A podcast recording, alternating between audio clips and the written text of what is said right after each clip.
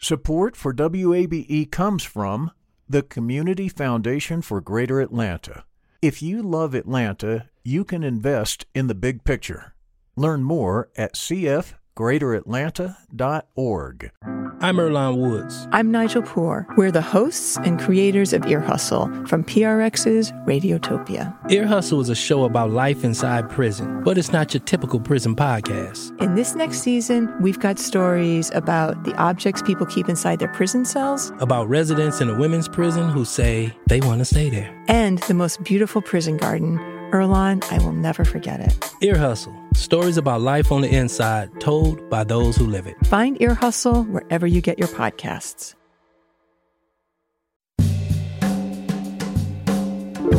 From WABE in Atlanta, welcome to this Monday edition of Closer Look. I'm Rose Scott. Coming up in just a moment, it's wide open. Atlanta's mayoral race now has four candidates, and as more are expected to join, political strategist Fred Hicks says candidates will need to raise a lot of money you know, there's money out there, but if I'm a major donor, I'm not quite sure right now when we look at the mayor's race if I would give a whole lot of money unless I already have a relationship with a particular candidate. That conversation in just a few moments. But first, this gas prices are high and stations are still experiencing shortages as Colonial Pipeline restarts operations following that cyber attack. But analysts say Georgians could see some relief soon. Now, the state average for a gallon of gas is now $2.96.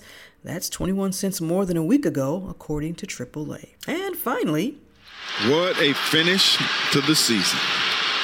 And the rebound belongs to Nathan Knight. The horn will sound, and the Atlanta Hawks have defeated the Houston Rockets.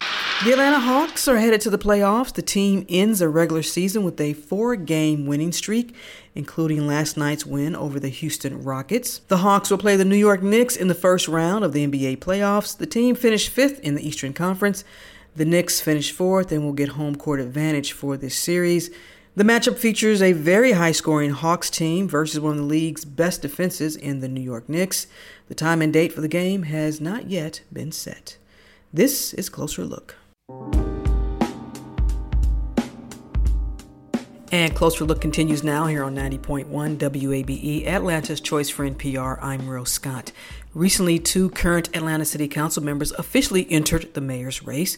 Antonio Brown announced on Friday and Andre Dickens the day before. That brings the total number of candidates so far to four.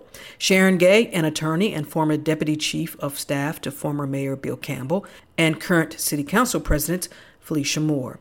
And there's speculation more candidates will enter the race now that Mayor Keisha Lance Bottoms will not seek a second term. Joining me now is Atlanta based political strategist and frequent Closer Look Politics contributor Fred Hicks. Fred, welcome. And we should note, Fred, you're not working with or advising any candidates or potential candidates, because if you do, then you can no longer be on the show. We talk about puppies, barbecue, hip hop, but not the mayoral race. Uh, exactly. Uh, Hicks, Fred, welcome. Thank you, Rose. Glad to be back. Fred, let's begin with Council members Antonio Brown and Andre Dickens joining the field. Now, starting with Brown. Now, not a surprise because I asked him a few weeks ago about running, and he admitted he had been considering for some time. Brown currently represent District 3. Your thoughts on Antonio Brown now officially in the race? Well, you know, Antonio Brown brings a new energy to the race. And what I mean by that is that he is not what you would consider an establishment kind of candidate. Um, he has he is in office, but he's only been in office for about two years, and he rose to prominence, really running um, a different kind of campaign, one that focused on empowering people, uh, using digital and things like that. So the energy that he's going to bring to the to the race will be will be very interesting. That's on the positive side, but you know, on the negative side, he does still have the indictments hanging over him, mm-hmm. and so it'll be interesting to see how he navigates that space and and questions about about that as he uh, launches a, a campaign for mayor. And I did ask him about the indictments, and, and he seemed to believe that everything was going to work out in his favor.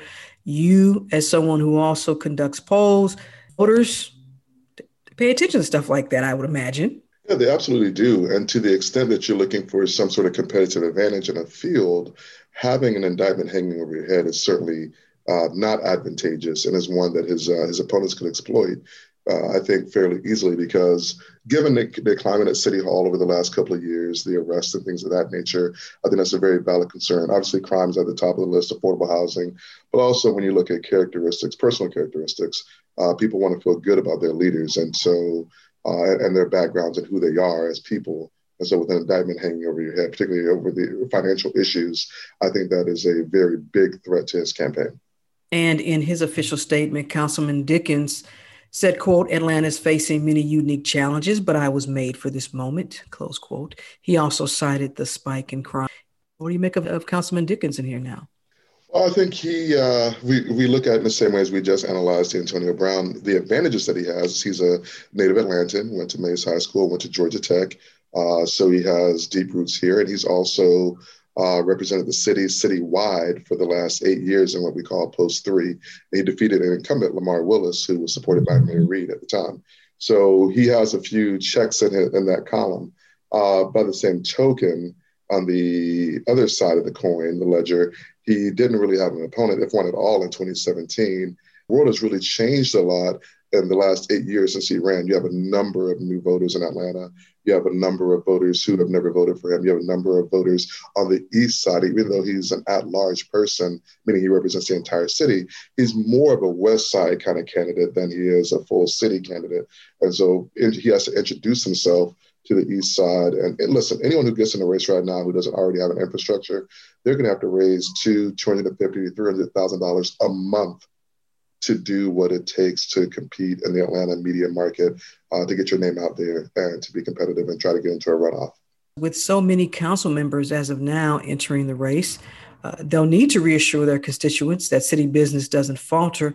Meanwhile, they're all attending fundraisers and they will be campaigning. Are folks paying attention to who they want to get behind right now? It's so early. So there's been a lot of money donated to candidates already. Um, a number of candidates approached or crested $100,000 on this last disclosure report, and I expected it to be more like 50 to 60,000. So I was surprised how much money has been donated to candidates. But that's probably because there's a lot of turnover that's going to take place this year. You're talking about six new council members and then a new mayor. So the actual business of the city has the potential to really change and shift with this election. So, you know, there's money out there, but if I'm a major donor, I'm not quite sure right now when it looks when we look at the mayor's race, uh, if I would give a whole lot of money unless I already have a relationship uh, with a particular candidate.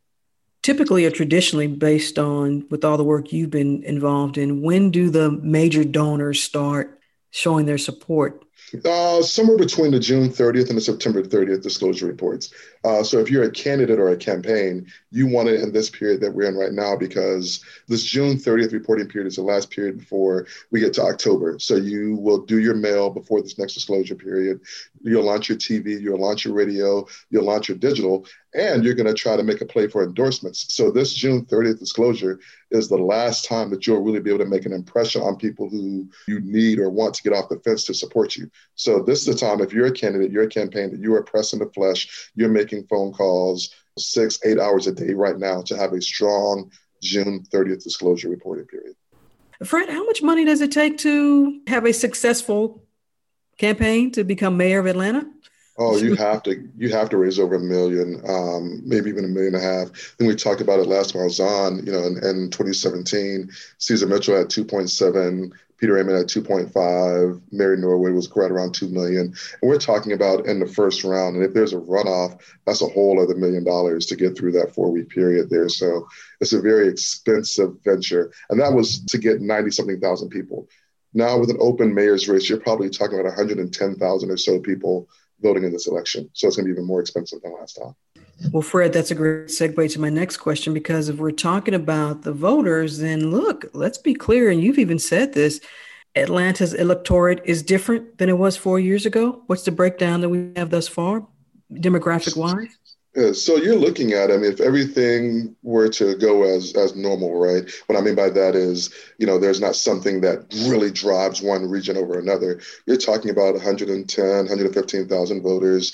For the first time, a majority of them would be white, 50.5, 51% or so would be white. Um, mid to upper 40s self-identified as black, and that in between being something something else. Um, either. So where does that data come from? Well, it's based on voting turnout. So um, when you're building a model, you look at people who vote in an election like this, and then you also look at people who have who have voted since then. So since the 2017 election, we had the governor's race, and we had the presidential race, and we had the U.S. Senate runoff. So you've mm-hmm. had three major elections since the 2017 municipal election in the city of Atlanta. And so with those elections, you have a whole lot of new voters who are who have registered um, and who have actually voted and voted regularly, whether we're talking about the primaries, generals, runoffs, things of that nature. So you have an entirely new group of people who haven't voted for really any of these council members who are running this time, including Antonio, who won in the special election. When might we see that first poll?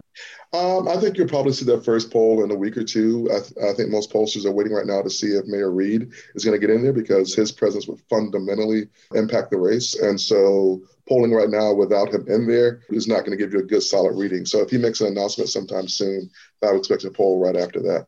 And Fred, besides a spike in crime since last summer into this year, what other issues might we see candidates focus on to get support? Yeah, you know, everyone's going to say pretty much the same thing I imagine on crime. Elect me, I'm going to get it done and make you feel safe. So we push that to the side. That secondary issue, I believe, is affordable housing. Mm-hmm. Listen, in 2017, that was the top issue. On every questionnaire, every forum, people asked about that. You asked about that when you moderated the forum, mm-hmm. and the they city, all get the same answer. right, and, and and not a lot of not a lot has been done. And as a matter of fact, you know, we're now seeing five hundred thousand dollar townhomes planned for, for you know for Hollowell slash Bankhead. So I think the affordability issue is going to be a really major uh, push this year. Uh, so aside from the crime, then I think the other thing you'll look at is uh, how does the city recover from COVID, um, mm-hmm. and what kind of partnerships will you see between the city and APS? Because even though the city does not dictate what happens with the schools, given that people pay for both and given how COVID impacted both, I think there's a growing expectation from voters that there's some type of collaboration between the city and the, and the city school system. The voice you hear is Atlanta based political strategist and frequent Closer Look politics contributor Fred Hicks. And our conversation is about the growing number of candidates in this year's Atlanta mayoral race. So we've talked about who's in. Let's talk about who's not. Uh, you mentioned former Atlanta Mayor Kasim Reed. Of course, he is reportedly thinking about running. Another former elected city councilman, Kwanza Hall, via social media, says he's in deep thought about it after being encouraged to run by others. Fred, is this a Fred? Will this be a repeat of 2017, where we have 14 candidates running to be Atlanta's next mayor? Well, if Mayor Reed does not run, or if he takes too long to make his decision, then you will see the probably the widest field um, ever and the deepest field, and it'll be the most competitive election that we've had in recent time, well, and and, and our lifetimes. And I say that because even though 17 um, was an open election year, you had mm-hmm. Mayor Reed who was able to really impact that election and his support for Mayor Bottoms. Mayor Bottoms probably will not have that kind of pull with the electorate this year, so it'll be wide open if he does not run. Um, if he does run, I think that someone like a Kwanza Hall uh, would probably not get in the race because, again, the money is going to be too hard to pull down. You have to have a dedicated donor base, and Mayor Reed uh, would assume would have a million or two million allocated or set aside that he can raise really quickly. Um, so that really it comes down to that. But if he does not run, I think that someone like a, a councilman slash con- former Congressman Kwanza Hall would probably really look at doing it, as well as uh, some other people who have not yet declared. I mean, you know, there's a lot of talk about former State Senator Jason Carter. So right now, he's not running. I can tell you right now, he's not running. Not running. Okay. Yeah. You heard it right here, folks. I think the other question is if Mayor Reed gets in, in there, who drops out, right? Does Sharon Gay, Attorney Sharon Gay, does she stay in the race? I don't see a path for her. And uh, she's great. She's a fantastic person. But where does she where does she draw her votes? I mean, a lot of Buckhead was supporting Felicia Moore. And then that's the other question. Now that Mayor Bottoms is not running, Felicia Moore was the face of the faithful opposition and so now that that force to which she's opposing is, has been removed, what does that do to her campaign? Mm-hmm. Um, how do they recalibrate? Because now that now she does not have her major talking point. Uh, now again, if Mayor Reed gets in there, I suppose that that that, that re, is rekindled for her. But she, her campaign has to be really concerned right now, and I know she would say they're not. But uh, as a strategist, uh, where do you go from here when you when now that Mayor Bottoms has announced that she's not running? If you are going to run, when is that deadline for you to go ahead and make your announcement? Within the next two weeks, you've got to do this in May, unless you have the ability to, to self fund. Because again, the money is so, uh, the money that's required is really it's a big number. In 2017, you had people declare in 2016 that mm-hmm. they were running. Uh, um, as you and your listeners know, I was with Peter Aman in 2017, and that was a race that he started. He ran for almost two years. And I think most people did. I think Mayor Bottoms was one of the last ones to, she and Mary Norwood were the two last ones to, to actually officially declare. But they had the luxury because in Mary's case, she'd run before and she she represented the city so citywide and she was Mary Norwood. And in the case of Mayor Bottoms, she was likely to have and did get Mayor Reed's support. So she had a little bit more of uh, time on her hands. But anyone else, you have to get out there now by the end of May um, and and, may, and start making your move. So again, you have a disclosure period coming up at the end of June. Um, so you, and and people are going to base the whether or not they believe you have a chance at winning on that disclosure. Meanwhile, the next year, big statewide races, a big races period. Something's going on next year. Uh, this is the gubernatorial race and some other statewide races, and um, obviously, uh, the Senate race is, is going to be up in there. Yes, yeah. yes. So Senator Warnock's seat is up next year. Yeah. All the major state, all the statewide offices are up, and all the legislative seats with new districts will mm-hmm. be up. Because remember, That's we have redistricting this year. Absolutely, it's going to be very interesting. You will be a busy man. Uh, real quickly, just want to get your thoughts on how do you see uh, the Democrats and Republicans getting ready for 2022? Let's start with the Republicans here in, in the state. So right now they're trying to decide who's going to run for what. I think the, the governor scored a major victory this weekend with the state delegation meetings, uh, where he avoided censure. Now the Secretary of State did not did not uh, enjoy the same luxury, and Lieutenant Governor Jeff Duncan, who's not running, was also um, also was was blasted this weekend. But it looks like Governor Kemp is going to be pretty okay. I know there's Vernon Jones out there, but I think that it looks like he's going to that uh, Governor Kemp is going to solidify support. But beyond that, everything else is wide open, um, especially the Secretary of State's position. Well, I take that back. The governor and, and, and AG Chris Carr has announced that he's going to run for reelection. I think those two are pretty safe in the primary, but the other seats are up there. And then, uh, of course, with the Senate seat, people are waiting to see what Herschel Walker is going to do. Is he going to get out there with with Trump's support? Um, and if he does, what does that mean for the field? If he does not, what does that mean for the field? So Republicans have some sorting to do, but it looks like Brian Kemp and Chris Carr are going to be okay uh, in the primary for next year. Brad Raffensperger, Secretary of State, I mean, Jody Hice uh, just announced the other day um, that he's running, and then uh, you have David Belle the former mayor of Alpharetta, some other people. So it's it's, it's going to be interesting in the other seats. on the Democratic side, what are we looking at?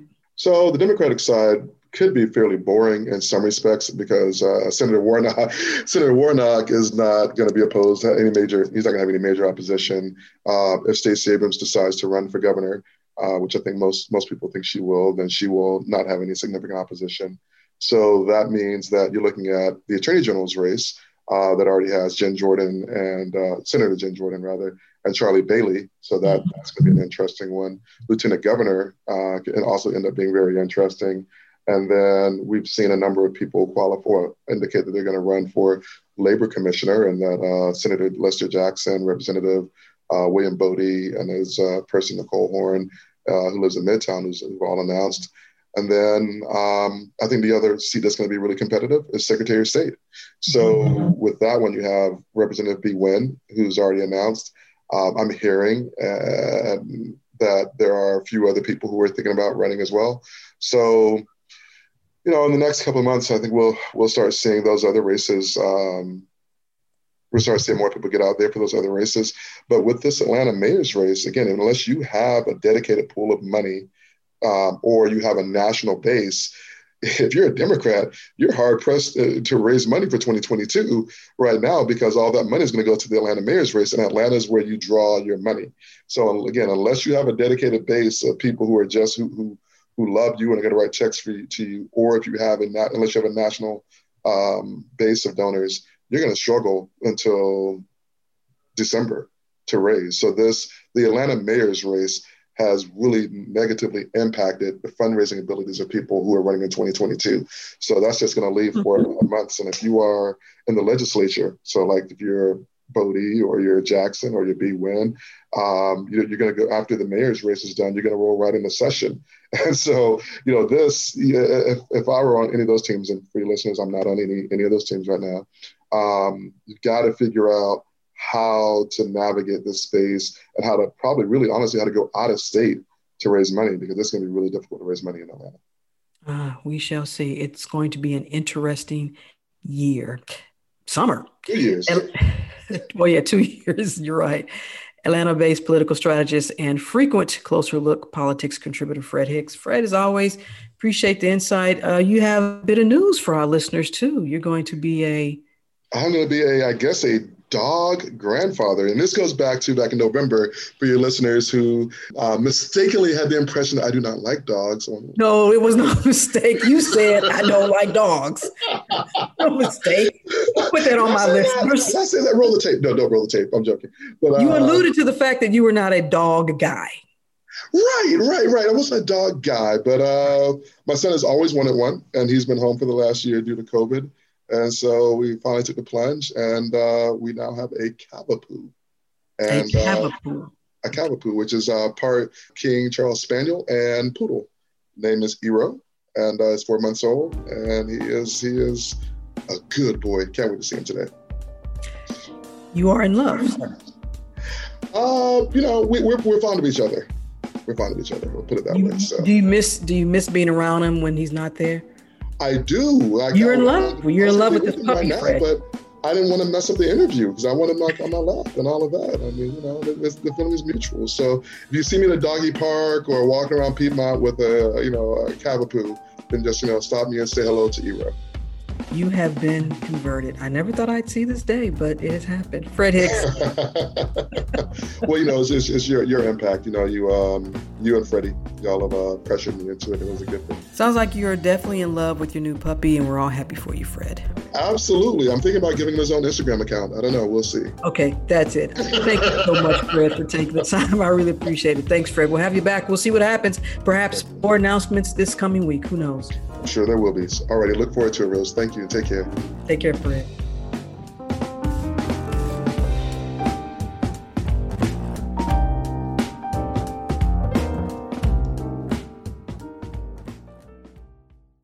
Support for WABE comes from the Community Foundation for Greater Atlanta.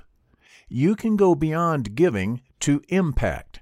Learn more at cfgreateratlanta.org. The field of mental health counseling is growing rapidly, and Richmont Graduate University can equip you with everything you need as a licensed professional counselor while integrating your faith into your clinical practice. Programs are offered in Atlanta, Chattanooga, and online. Apply today at richmont.edu. That's R I C H M O N T.edu.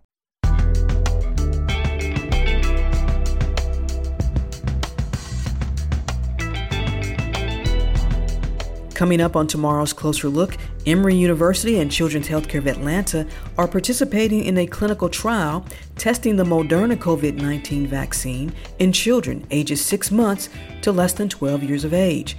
I'll speak with Dr. Evan Anderson, an attending physician at Children's Healthcare of Atlanta and a professor, as well as the study site principal investigator for the trial. We've just started to enroll at our site um, here at Emory and uh, Children's Healthcare of Atlanta. We have had tremendous enthusiasm from the community. We've had over uh, 1,200 families reach out to us about potentially uh, being involved with the study. And so we really are focused on trying to ensure a diverse population of kids are able to enroll into the study. That conversation on tomorrow's Closer Look. Coming up next, Paul Judge, from entrepreneur to venture capitalist. The Morehouse and Georgia Tech alum talks about his recent commencement address to fellow tech graduates and his own journey. We're back in a moment.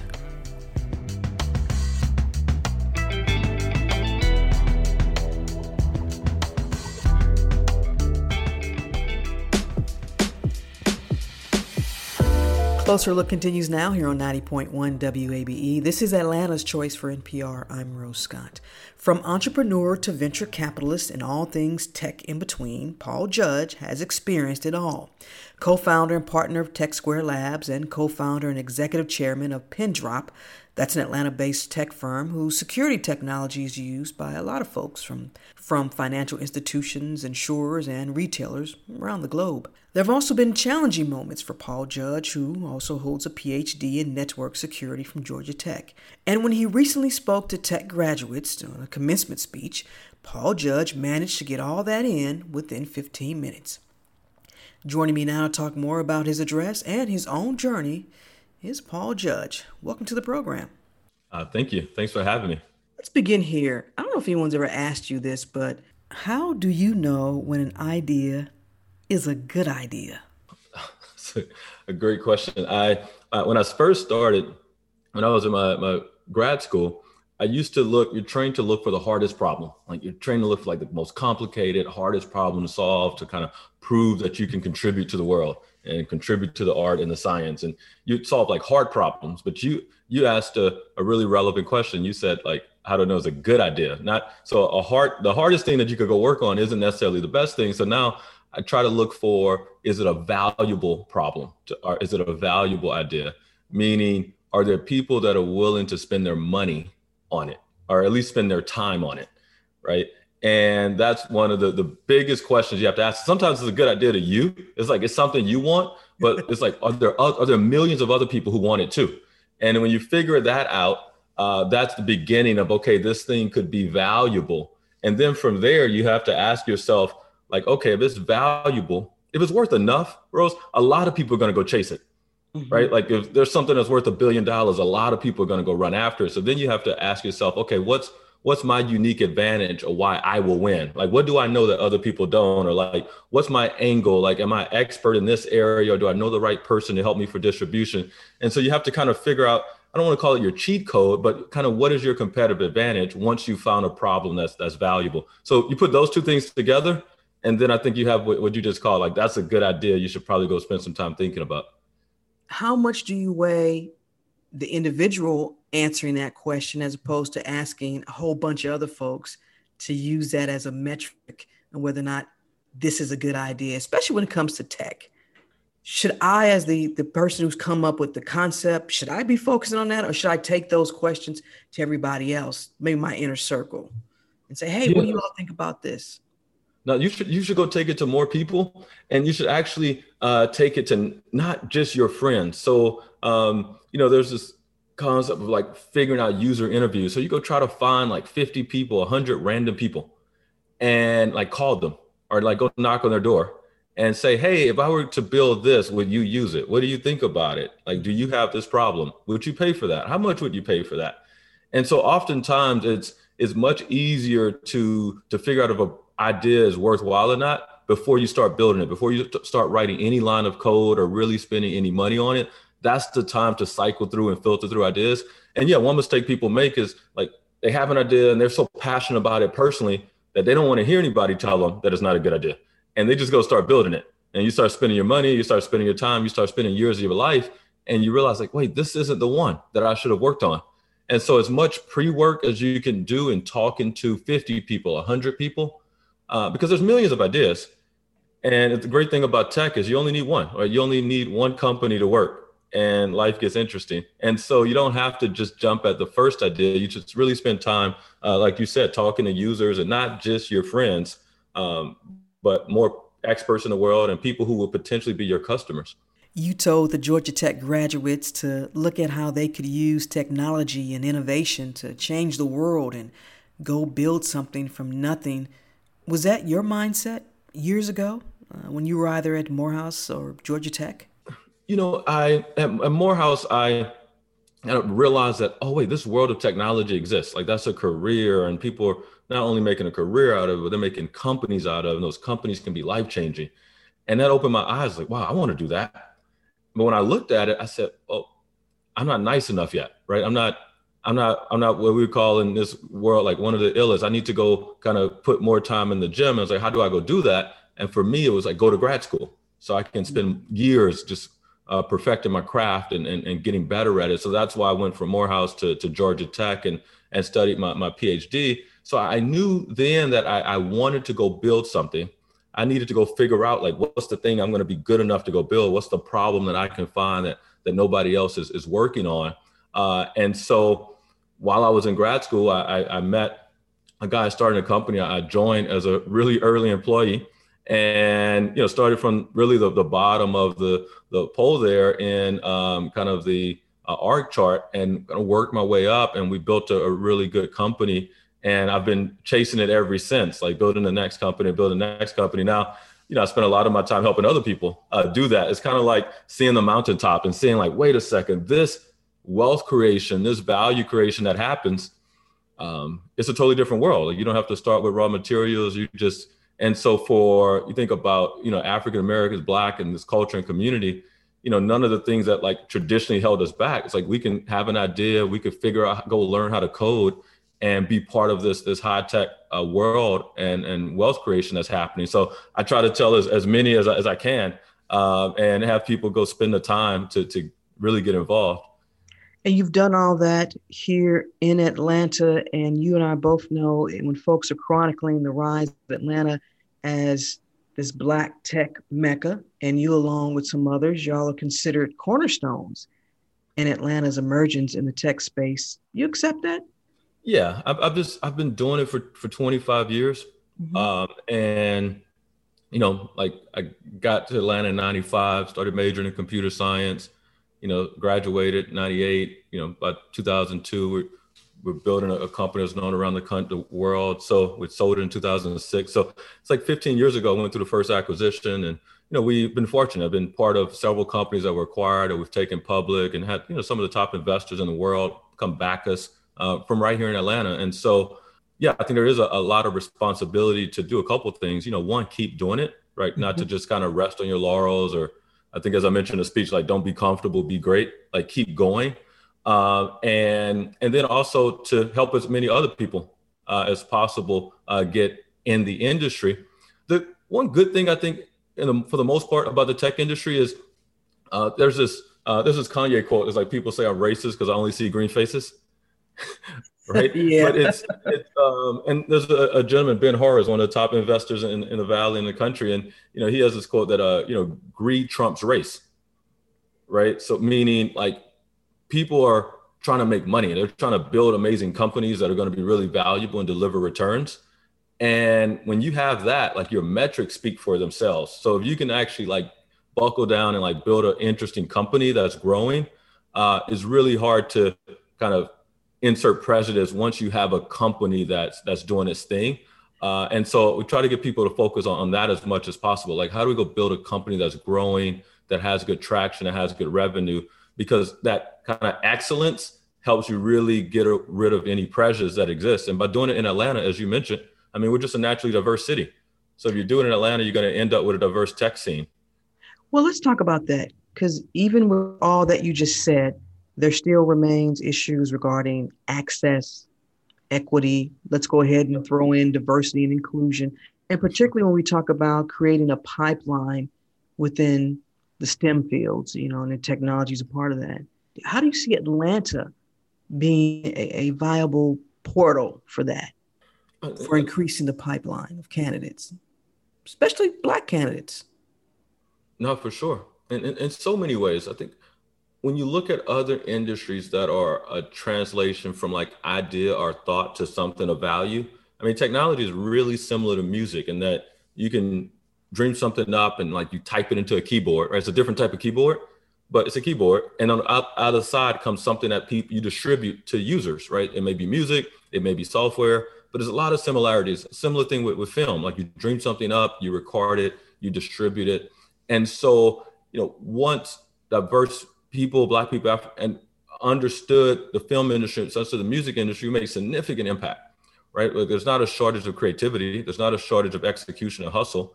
Um, and so I think right now we're kind of having moments where more and more black community understanding the technology industry, understanding the wealth that cr- is created there, uh, and figuring out, frankly, that a lot of times right now, Rose, culture is, is driving technology, right? It's driving social networks uh, is driving what types of phones people think are cool or not cool, right? When when we thought the flip phone was cool, that's what people purchased, and we thought the Android. And so it's like we drive so much consumer behavior that there's no reason that the culture, the black community, isn't driving more of kind of the technology roadmap for for the world. And you know, with that happening in Atlanta, you you have the resources, you have all these large corporations around as potential customers you you have the talent base between you know Georgia Tech on one side and like Morehouse and Spelman and Clark and Georgia State. I mean, we have the one of the most diverse kind of uh, college ecosystems that exists in the country. Mm-hmm. And so as we continue to do this, um, I think we're just we're not only going to build success here, but we're going to change kind of really the, the lens of what diversity in, in tech means. Uh, and so, I mean, part of that, as you mentioned, is building a larger pipeline. Part of that is uh, educating people to take the risk, right? Um, part of that is helping people get that initial funding, right? And then from there, it's okay, now that I got started, how do I actually build a scalable business? And so there's phases of it, right? There's pipeline, then there's exposure, then there's initial funding, and then the thing that kind of really separates is okay, can I go build a scalable business? How do I build a company that has 10 million of revenue or 100 million of revenue, right? Is there a possibility to get into a billion dollars of revenue? That's a good segue into my next question because I'm curious when startups are seeking funding and, and founders are making their pitches, what do you look for in their mission and vision? Um, the founder, I what I've, I've seen is some of the most successful companies, the, the, the founders just believe in their, their heart and soul that this problem needs to be solved.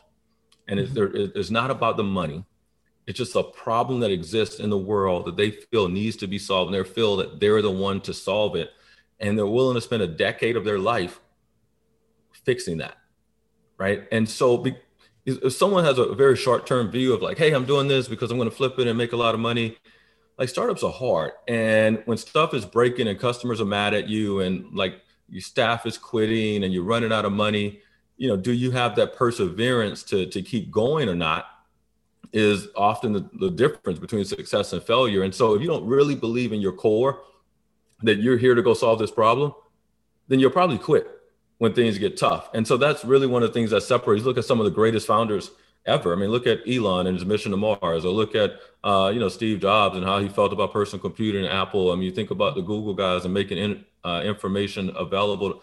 It's really part of their core mission. Uh, and so I think that's that's one of the, the, the biggest tests, Rose. You offered a lot of life lessons in that commencement speech. Are you still learning? Every day. Yeah. Yeah. Like what? Uh, like what? Um, I mean, to tell you a couple interesting things about technologies. There's there's waves that happen, and whether they happen every seven years or every ten years. You know, when I, I first started, you know, people were, um, you know, kind of in the enterprise starting to kind of do more uh, transactions online.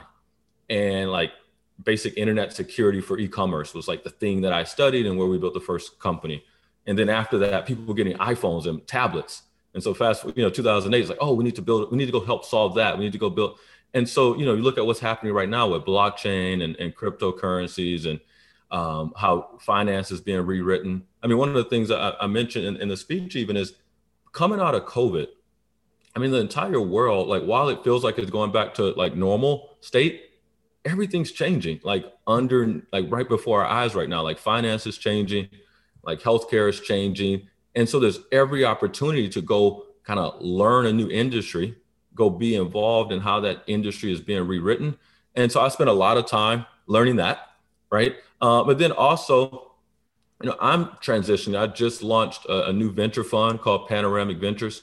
It's mm-hmm. a $300 million fund. And, you know, I'm learning, right, still kind of this transition from being, you know, entrepreneur to angel investor to, you know, now, uh, you know, venture capitalist. And, you know, really, how do we work with 10, 20, 30, 40 entrepreneurs and their companies at a time and, and really help them be successful? Now, the difference is, you know, before I was doing it with one or two people. Now we have a team of about 30 people uh, to work with entrepreneurs and help these companies be successful as we invest in them. And so I'm, I'm spending time every day learning that and getting better at, at that as well. Also, in that speech, Paul, you talked about when you first arrived at Georgia Tech, you questioned whether or not you belong, whether or not you fit in. And then now, years later, you're giving this commencement speech. As you were crafting your speech, did you think about all that? Did you think back to that time when you arrived on campus? You know, I, I did. I, I remember, and I got on the phone with, with some of my old friends and um, kind of reminisced a bit and, and joked because I was trying to think about, you know, what to say to, to someone at that point in, in their life. And this is my first time doing a commencement speech. And, you know, to do it, uh, you know, at Georgia Tech, to do it, you know, kind of at the stadium to thousands of people. Um, it's like, how do we make it memorable and how to kind of add something to uh, the, the graduates' lives. And uh, my friends were joking with me about kind of when I was in grad school. And yeah, it was, I remember getting there and really looking around because I was coming from Morehouse. Mm-hmm. As you know, I mean, Morehouse is predominantly black and, um, you know, grew up in Baton Rouge, predominantly black side of town. I get to Georgia Tech and I look around and I'm like, wait, I'm not a minority because I'm black. I'm a minority because I'm American right mm-hmm. and it, it, introduced me to this global playing field you know kind of all my colleagues from in, india and asia and china and russia and and i remember that moment of like wait am i good enough mm-hmm. um you know can i do this but then just buckling down and like saying no to having a social life and and just kind of pushing and getting the work done and um and so was like, okay, what are the things that I, have learned since then? And so, yeah, it was, it was an amazing kind of just this full circle moment from, uh, you know, being, and then one of the, the gentlemen I was in grad school with at the time, uh, uh, Raheem Beyah is, is Dean of Engineering at, at Georgia. I just had a conversation with him. Oh, awesome. Awesome. And so that was, uh, you know, special as, as we were walking out uh, into the field, uh, you know, last time we'd spent a bunch of time together was we were probably sitting in lab trying to figure out how to get through our tests, right? And how to how to get these assignments done. And so it just it shows you, right, that you know, 15 years later, 20 years later, if you just heads down and, and dedicate a decade of life to being good at something, um, you know, any anyone could do it. Um, and so I think that's what I tried to share. And uh, you know, feedback has, has been positive. You know, from uh, what surprised me a bit is not only from graduates, but a number of parents have reached out and yeah. said, "Hey, I'm 53, but like you're making me go think about getting into tech now." And so that that was rewarding. How do you sum up your journey so far? How do I sum up my journey? Yeah. Um, yeah, I think there's, you know, I would the word blessing has come to mind. A blessed. The, the word, uh, you know, fortunate and lucky comes to mind. Uh, but then, you know, the the the uh, just the journey and the, you know, we I know we use the word marathon a lot as we were you know, kind of think about how, Nipsey reflected upon it, been a marathon, not a sprint. But, mm-hmm. you know, it's 25 years later. And I think I have 25 years left to go in, in my career, right? Just uh, working wise. And so I think of right now as this, this transition point of, okay, I've, I've started from kind of no knowledge and nothing and kind of can kind of have some level of success we've had so far. Like, what does the next 25 years look like? Like, what kind of impact can I have? Uh, how many people can I open doors for? What kind of great companies can we build? Uh, and so I feel like I'm, I'm at that moment where I'm transitioning largely from being an entrepreneur to being an investor. So if I think about kind of turning the bend for the next 25 years, it's like, how do I become one of the, the best or one of the greatest? And you measure the good thing about that, you measure that and how many people you help build great companies and how many people you help bring their dreams to life. And so uh, that's the beautiful thing about it. It's um it's a really uh, kind of rewarding side. And even like this thing that we we launched called Startup Showdown. It's mm-hmm you know, every month, $120,000 we invest in someone's business. And, you know, it's, it's a pitch competition. It's fun. People log in and watch, but if you zoom in and look underneath of what's happening, as you would call it, a closer look, it's just, it's hard for minorities to go raise a, a friends and family round, mm-hmm. right? If you need that first 100K, first 200K, like which uncle or aunt do you go to? And so um, you think about the gaps that exist that i found that that friends and family round that first 100k or 200k is really hard in our community. Is really hard for other diverse uh, entrepreneurs that have an idea that have a dream that need to go take the chance. And we said how can we help? How can we help fill that void? And so i've been doing that for five years. We we did it we used to call it startup battle. I don't know if you ever had a chance to, to come to one. We've done eight of those. And now through panoramic we're going to do them every month so think about uh-huh. every month you get to give some entrepreneur the chance to go chase their dream for the first time mm-hmm. uh, by putting hundred thousand dollars behind their idea. And the companies that have come through it before, have now become multi-million dollar companies and raised millions of dollars of funding. And so um, I'm I'm excited about that. Really, just helping people go make their dream a reality. And finally, let's talk about the first time you heard Paul Judge is the godfather of tech in Atlanta. What'd you think? Because you've seen the movie, right? now, you know, I was I was thinking like I wasn't thinking that form of Godfather. So that's the first time that you saying it that it, it, gave me that reference. Um, but uh, the first time I saw it, I was like, "What? No, I'm not that old." right? I'm just so, uh, and then you know, there's there's other people who have been in the industry doing it for so long in Atlanta, right? Like Sig Mosley, who you know people call the Godfather of you know angel investing in Atlanta, mm-hmm. and, and, so forth, and you know just so many others, uh, you know John Imlay, and you know like and so forth. That when I saw someone say that, I, I first kind of pushed back. It's like, no, no, no, no, no, no, I, I, I don't. And then uh, someone else said it, and you know, I just it's interesting, like so okay, well, I have to go grow into that. Right? I have to go, I have to go earn that. I have to go keep working and, and earn that. I'll, I'll, I'll, you know, sometimes there's a crown that you have to grow into, right? And so, um, you know, like, and so that's that's how I think about it. You know, I, I don't say it my, myself, but it's, um, I think at the end of the day, if I could continue to have impact on you know the city uh, and this community, and just continue to kind of help others that look like me, that me came from where I came from, uh, understand this world and kind of make their life better, make their family lives better. Because that's the other side of this is we're solving problems. You're making great software. You're building companies. You're you know making the world secure or more efficient or whatever you're doing.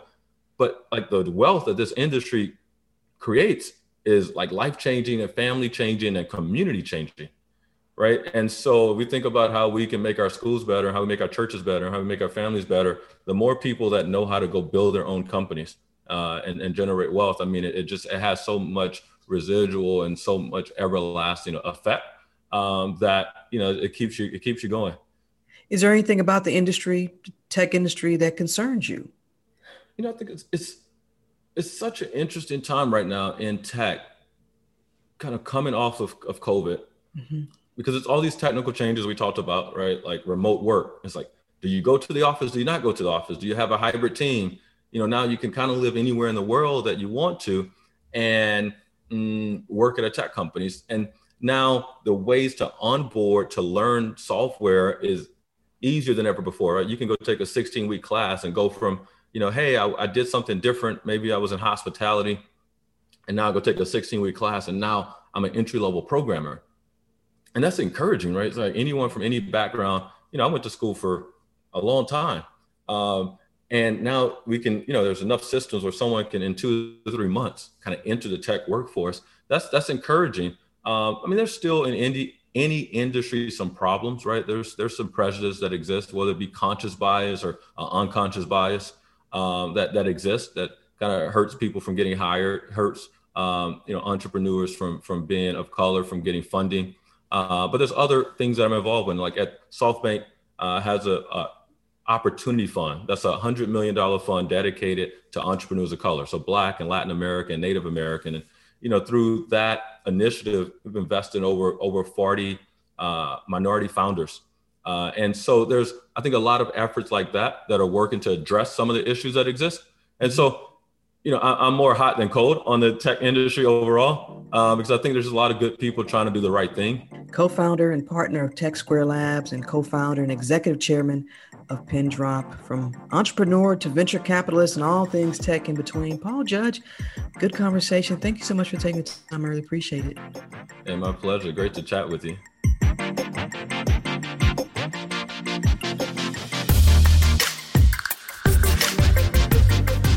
And that's it for this edition of Closer Look. A reminder to send us your feedback on all the conversations and features you hear on the program. Just send me an email, rose at wabe.org. And if you missed any of today's program, it's always online at wabe.org slash closer look. And of course, Closer Look weeknights at 7 p.m., as well as in our podcasts. Subscribe to Closer Look wherever you like. Stay tuned to 90.1 WABE Atlanta's Choice for NPR. I'm Rose Scott.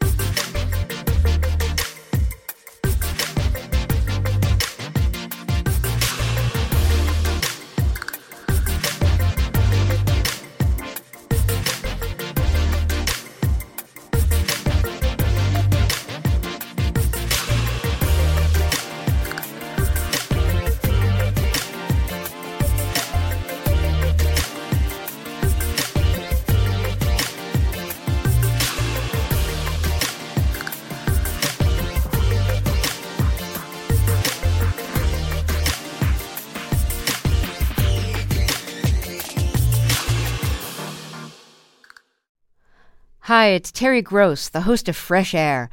We bring you in depth, long form interviews with actors, directors, musicians, authors, journalists, and more. Listen to our Peabody Award winning Fresh Air podcast from WHYY and NPR. The Gold Dome Scramble podcast is now plugged in, a WABE Politics podcast. New name, same on the ground reporting from us, WABE Politics reporters Sam Greenglass and Rahul Bali. We'll cover local, state, and national politics as we talk to politicians and voters to break down each week's biggest headlines. New episodes drop on Fridays. Listen and subscribe at WABE.org or your favorite podcast platform. WABE.